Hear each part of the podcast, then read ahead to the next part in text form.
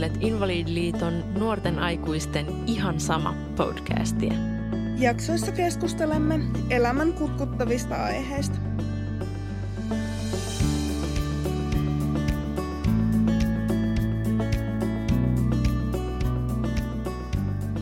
Mä oon aina ollut semmonen kiltti ja tunnollinen tyttö ja kokenut tunnetta siitä, että mun pitää pärjätä ja mun pitää olla hyvä jotenkin esimerkki. Kun mä olin peruskoulussa, niin yläasteelta päästössä mun keskiarvo oli yhdeksän pilkku viisi. Mun todistuksessa oli kaikkinaan se kymmenen kymppiä. Ja mun aika, jota mä käytin, vapaa-aika ja muutenkin elämä, niin koostui pitkälti nettiroolipeleistä ja koulusta. Ja mä muistan yläasteella, ysiluokalla, oli valinnaismusiikin tunnit ja musamaikka kerran totesi, että onko toi Pinja tehnyt koskaan mitään pahaa, että pölläsisit nyt edes ton toisen hissiä käyttävän oppilaan avaimen, että se ei pääsisi tunnille. Sitten mä olin vähän silleen, että ok, että mitä hittoa tää on, että opettaja käskee pahan tekoon. Pitäisiköhän ehkä vaihtaa asennetta maailman. Tervetuloa kuuntelemaan ihan sama podcastin uusinta jaksoa. Mä olen Pinja Eskola ja mulla on seurassani Joanna Tiiri. Heipparalla! Tänään me keskustellaan kompen- kompensoinnista, eli siitä, kuinka tunnetaan tarvetta siitä, että pitää tehdä asioita paremmin ja olla jotenkin pärjäävä. Joo. Se on jännä. Just sä itsekin rupesin, rupesin pohtimaan, että miten, miten mä määrittelen itselleni sen sanan kompensointi. Kai se on, kai se on just jotenkin semmoista kaiken alla olevaa tunnetta siitä, että koska mä olen vammainen ihminen, niin mun pitää tehdä jotenkin kaksin verroin enemmän hommia kuin muut ja mun pitää isommin todistaa, että mä olen hyvä ja mä pärjään ja, ja jotenkin tehdä paljon töitä sen eteen, että tavallaan taistelee semmoisia vammaisuuteen liitettäviä stereotypioita vastaan, niin sitten joskus ehkä tunnistaa, että, että se menee tavallaan vähän yli, yli siinä, siinä ta, jotenkin sillä tavalla, että ei huomioi vaikka omaa jaksamista tai mm. omaa hyvinvointia tai omia, omia intohimoja. Mulla on tosi samanlainen kokemus kyllä tästä tätä yläastemeiningistä. Mäkin olin, olin aina tosi hyvä koulussa ja, ja jotenkin koin, että se on mun tehtävä, että mun pitää tehdä niin ja että mun pitää pärjätä. Se on, se on tosi mielenkiintoista. Mä rupesin miettimään, että Että milloin, milloin mä oon jotenkin saanut sen ajatuksen päähän. Ja mä pohdin tätä jotenkin pitkään ja mietin elämääni taaksepäin. Ja mä en oikeastaan edes muista, se on varmaan, varmaan jotenkin semmoisia ensimmäisiä mantroja, mitä, mitä mä oon oppinut silloin, kun oon ruvennut ymmärtämään niin jotenkin elämän, elämän kulusta ja kasvamisesta ja muusta. Mä muistan aina sen, että mä oon sanonut itselleni, Itselleni toistuvasti, että kun, että kun Jaana, sä et voi mennä Raksalle töihin, että sä et voi mennä sinne töihin, niin sun on pärjättävä muuten. Niin sit siitä on, siitä on juontunut sellaisia ajatuksia vaikka, että, että varmaan jo ennen ensimmäiselle luokalle menoa mä oon ollut varma, että, että, tota, että mä haen yliopistoon, haen opiskelemaan ja opiskelen korkealle, niin sitten mä varmaan pääsen jonnekin töihin ja, ja tota... menestyn ja mun on, mun on pakko, pakko olla niin kuin välkky ja pärjätä ja tehdä hemmetisti duunia, että mä pärjään elämässä, kun mä, kun mä Jaana, en voi mennä sinne Raksalle töihin. Jännä toi Raksa-mielikuva. Oliko se ihan niin kuin oikeasti konkreettisesti Raksa vai? Mä, mä en edes tiedä, mistä, mistä se Raksa... Raksa on tullut. Ja musta tuntuu, että mulla on ollut kaksi, kaksi vähän semmoista mantraa. On ollut semmoista, että mä en voi mennä Raksalle töihin ja että mä en voi mennä ää, niin kuin metsä, talou, metsätaloushommiin, että mä en, mä en voi niinku kaataa puita ja olla jotenkin, näen he niinku yhtään realistisena jotenkin semmoisia, semmoisia tosi, tosi niinku lapsen käsitykset siitä, mitä ammatteja on olemassa, mutta, mutta se vaan kertoo siitä, että kuinka aikaisin se ajatus on tullut ja se on, se on jotenkin aika surullista. Mm, kyllä. Kyllä rupesi oikein miettimään, että kuinka pitkältä ajalta se on tullut. Jep. Mulla ei niin kuin, mä en henkilökohtaisesti muista lapsuudessa tota, tollaista ajattelua, että kun mä en voi ö, tehdä sitä, tätä ja tota, ö, mutta mä tunnistan kyllä, että itsellä niin jo varhaislapsuudessa tuli semmoinen, että on, on kuitenkin pakko olla välkky. Mä luulen, että se tuli enemmänkin niin kuin ö, kasvatuksesta, että meillä, meillä arvostettiin niin kuin hyviä numeroita. Ja niistä sai, sai niin kuin sitten äh, kiitosta. Ja mä koin sitten ehkä, että no tällä mä niin kuin todistan sen, että mä olen hyvä, koska musta ajoittain tuntui, vaikka öö, äiti ei missään vaiheessa niin kuin millään tavoin siihen viitannut, niin ajoittain totta kai tuntui, että oon jonkunnäköinen taakka, kun tarvitsen apua, niin sitten halusin sitä silleen hyvillä arvosanoilla ja pärjäämisellä korostaa, että minä osaan ja minä teen ja minusta tulee jotain. Mm. Ja se on just jotenkin se, mistä se kompensoinnin, kompensoinnin ajatus ja toimintatavat lähtee. Mm. Ja musta tuntuu, että mä en, mä en, mä en tunnista sitä, että mä olisin saanut sen kompensoinnin ajatuksen ajatuksen kasvatuksesta. Mä rupesin, rupesin miettimään, että mistäkään ihmeestä se on tullut. Ja mä en oikein osaa sanoa, koska se on tullut niin varhaisessa vaiheessa.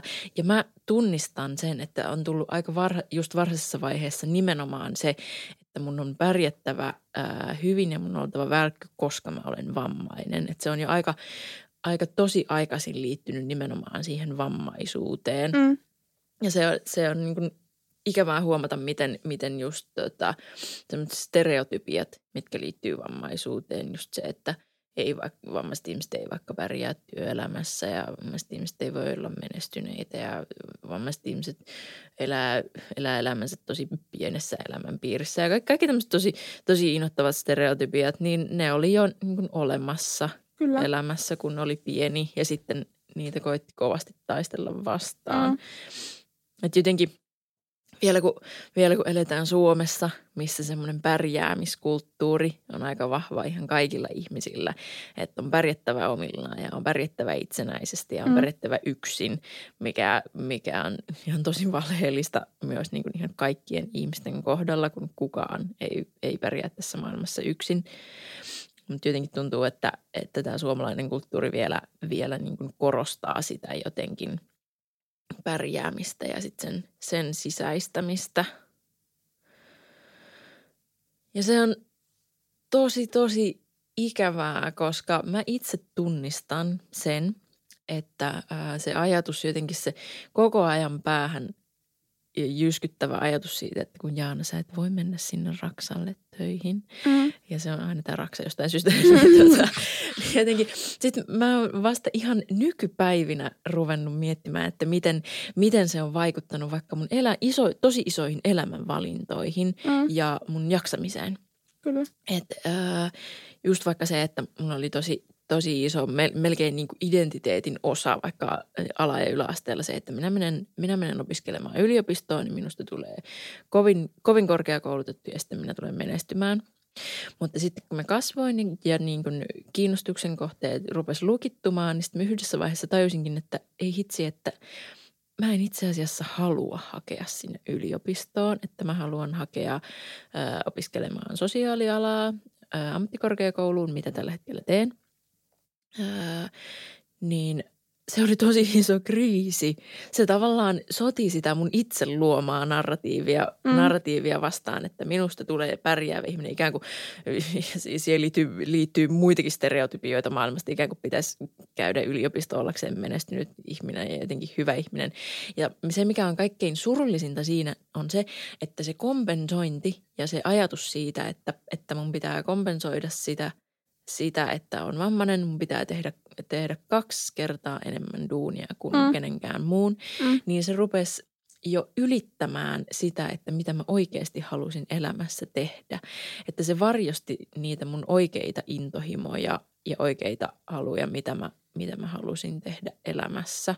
Mm. Joo, mä, mä tunnistan ton tosi paljon ja mä itse, itse myönnän, että mulla se kompensointi on edelleen, edelleen vahvana osana ja sen takia mä tällä hetkellä kriiseilän, koska mä oon aina menestynyt koulussa, avoimen opinnoissa, ynnä ynnä. Ja silti mä en ole yliopistossa ja katselen, kun kaverit valmistuu maisteriksi ja mietin, että mitä, mitä mä teen elämälläni, olenko mä mitään, tuleeko musta koskaan mitään. Ja siksi mulla on tälläkin hetkellä noin miljoona rautaa tulessa ja jaksaminen ihan loppu. Ja paiskin töitä kun, kuin hullu just sen takia, että mun on jollain tavalla pärjättävä, vaikka mm. niin kun se elämänpolku ei mennytkään ihan niin kuin suunnittelin ja se on tällä hetkellä tosi raskasta. Mm. Että se on toinen just tosi ikävä puoli siinä kompensoinnissa, että sitä jotenkin piiskaa itsensä semmoisiin jotenkin suorituksiin ja vaatii itseltään niin paljon, niin hirveästi. Vaatii itseltään semmoisia asioita, mitä, ää, ei miss, mitä ei missään tapauksessa ajattele, ää, että vaikka niin kuin mun läheisten pitäisi tehdä. Mm. Se on tosi jännää semmoista tekopyhyyttä itseä kohtaan, että kun mulle on, on aivan päivänselvää, jos mä öö, juttelen mun kavereiden kanssa ja, ja he vaikka kertoo, että, että on vaikea tilanne elämässä ja on uupunut, niin mulle on aivan päivänselvää ja se on, ja se on mulle ihan totta, että kun, kun mä sanon, että hei nyt, nyt, sun elämä ja sen arvo, ei, ei, sitä ei mitata sillä, että mitä sä teet, vaan sillä, mitä sä olet. Että sulla on itseisarvo ja ihmisellä on oikeus levätä ja kerätä voimia ja olet arvokas just ihan välittämättä siitä, mitä tekee. Mut joten, jotenkin sitten, kun ajattelee itseä, niin mä tunnistan, että mulle tulee sellainen ää, ajatus siitä, että että kun mulla ei ole varaa ajatella noin, mm. että mulla ei ole varaa uupua, mulla ei ole varaa hidastaa, mulla ei ole varaa tehdä pienimmillä, mm. pienimmillä valoilla vaikka töitä, koska sitten jotenkin en mä, en mä tiedä, mitä niissä ajatuksissa tapahtuu, jos sitten, jos sitten hidastaisi ja pitäisi mm. pitäis huolta itsestään, koska se kompensaation tarve on niin kova. Joo, toi on, toi on ihan kauheata, että mä tunnistan kanssa, että sanon just kavereille, että hei, sä ihan oikeasti oot kohta murniksessa, että nyt, nyt hidastutta ja mä raahaan sut niin kuin jonnekin pyöräiseen huoneeseen läpäämään hetkeksi. Mut sit taas toisaalta itse paiskin niin kuin, öö, pahimpina hetkinä periaatteessa kolme eri öö, työtä ja sitten jotain projektia siihen päälle. Ja kun mä pääsen jonnekin, missä mä majoitun, niin mä vaan itken ja kiukuttelen, koska on niin paha olla. Ja Jep. itse ei, niin kuin, ei osaa millään hidastaa. Jep, ei tässä ole niin kuin mitään järkeä. Oi hyvänen aika sentään. Mutta mitäs oh. noi, noi sosiaaliset tilanteet? Koetko sä, että vammaisuus on jotenkin vaikuttanut niihin? Ja jos, millä tavalla, millainen rooli sulla on niissä suhteessa? Tämä on itselle, itselle jotenkin tosi vaikea kysymys, koska taas jotenkin tulee ensimmäisenä, ensimmäisenä se ajatus, että no ei tietenkään, että, että tota, mä on, olen ihminen ja olen ihminen ihmisten kanssa. Mutta sitten kun tästä, tästäkin tota, teemasta on puhunut paljon toisten vammaisten ihmisten kanssa, niin ei voi jotenkin olla huomaamatta semmoisia semmoisia ehkä tiettyjä, tiettyjä käyttäytymisen piirteitä, mitkä toistuu. Että tota, itsellä on aika usein sosiaali- sosiaalisissa tilanteissa semmoinen, semmoinen rooli, että, että tota, mä olen, olen semmoinen luotettava ihminen ja, ja tota, mulle, mulle voi kertoa huolista ja murheista ja mä tuen ja on on aika vahvasti just semmoinen ol, olkapää ja mä pidän siitä. Mä, mä pidän siitä, että mä oon sellainen ihminen. Mutta tota, varsinkin menneisyydessä siitä on, siitä on tietyin osin tullut myös tietynlainen taakka. Ihmisten murheet ja salaisuudet painaa aika paljon. Mm. Ja jotenkin semmoinen aina toisten tukena oleminen ja just niiden omien tarpeiden jotenkin varjoon ja sivuun jättäminen on, on tietyllä, tietyllä tavalla ollut yksi määrittävä tekijä omissa sosiaalisissa suhteissa. Ja mä olen kovin, kovin koittanut miettiä, että mistä sekin johtuu. Mm. Ja yksi selitys voi, voi olla se, että äh, on ehkä semmoinen joku tosi syvällä oleva tunne siitä, että mun pitää myös niin kuin sosiaalisissa suhteissa tehdä kaksi kertaa enemmän töitä mm. kuin vammattomien ihmisten, että mä en jää yksin, että mä oon hyväksytty. Mm. Joo, mä siis huomaan täysin saman, että mulla on, mulla on todella paljon ihmisiä, jotka avautuu mulle todella, todella rankoista asioista. Ja usein ne on jopa semmoisia puolituttuja, joita mä en välttämättä tunne kunnolla. Ja jostain syystä mä päädyn aina kuuntelemaan, aina neuvoa, ihan sama kuinka huono päivä itsellä on. Ja, ja tota, mä myös pidän siitä. Ja mä pidän siitä piirteestä itsessäni, että mä pystyn siihen. Ja se on osa mua, josta mä en missään nimessä halua luopua, mutta sitten taas toisaalta se on aivan hemmetin raskasta, etenkin kun mä oon vielä semmoinen persoona, että mä otan toisten huolet tosi herkästi omikseni, että se ei jää vaan sen keskustelun niin kuin sisään, vaan se pahimmillaan jää vaivaamaan ja haittaamaan pitkäksi aikaa.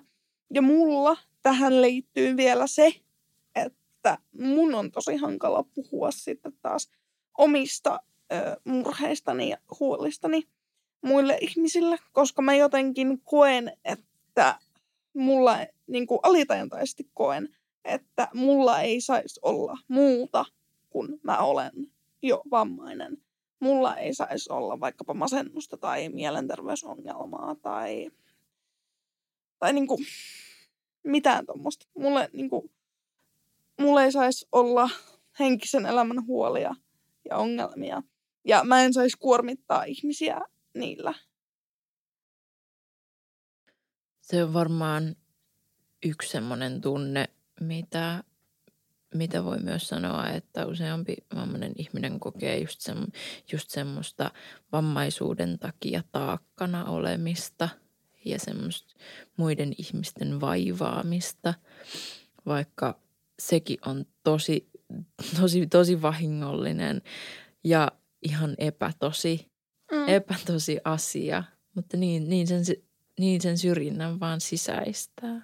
Valitettavasti. Jep. Miten, ootko sä huomannut kompensointia jotenkin muissa osa-alueissa sun elämässä, vaikka harrastuksissa tai muussa? No mä en siis henkilökohtaisesti ole aivan sata varma, meneekö tää kompensointiin, mutta mä roolipelaan nykyään äh, en niinkään paljon enää tekstipohjasta kuin äh, lapsena, vaan enemmänkin sitten live-roolipelejä, joista tosin on ollut pitkä tauko ja sen huomaa mielenterveydessä, koska mulle äh, roolipelit on tapa käsitellä tunteita, joita minä Pinjana en pysty käsittelemään tai halua käsitellä, että sitten se pääsee niin kuin hahmossa, hahmossa irti ne kaikki tunteet ja niin kuin hyvän pelin jälkeen saattaa vaan itkeä, koska hahmo on kokenut niin paljon ja se tuntuu pelaajassa. Mutta se, mikä siinä on niin kuin selkeää, on se, että mulla on aina tosi vahvat hahmot. Ne on jollain tavalla vaikkapa kapinallisjengin oikea käsi tai, tai sitten badass ö, dealeri, joka niin kun,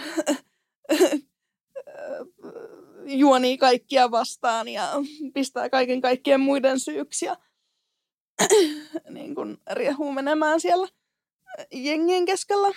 Mutta sitten taas toisaalta se, mikä mun hahmoissa näkyy kans, että niillä on myös heikkouksia.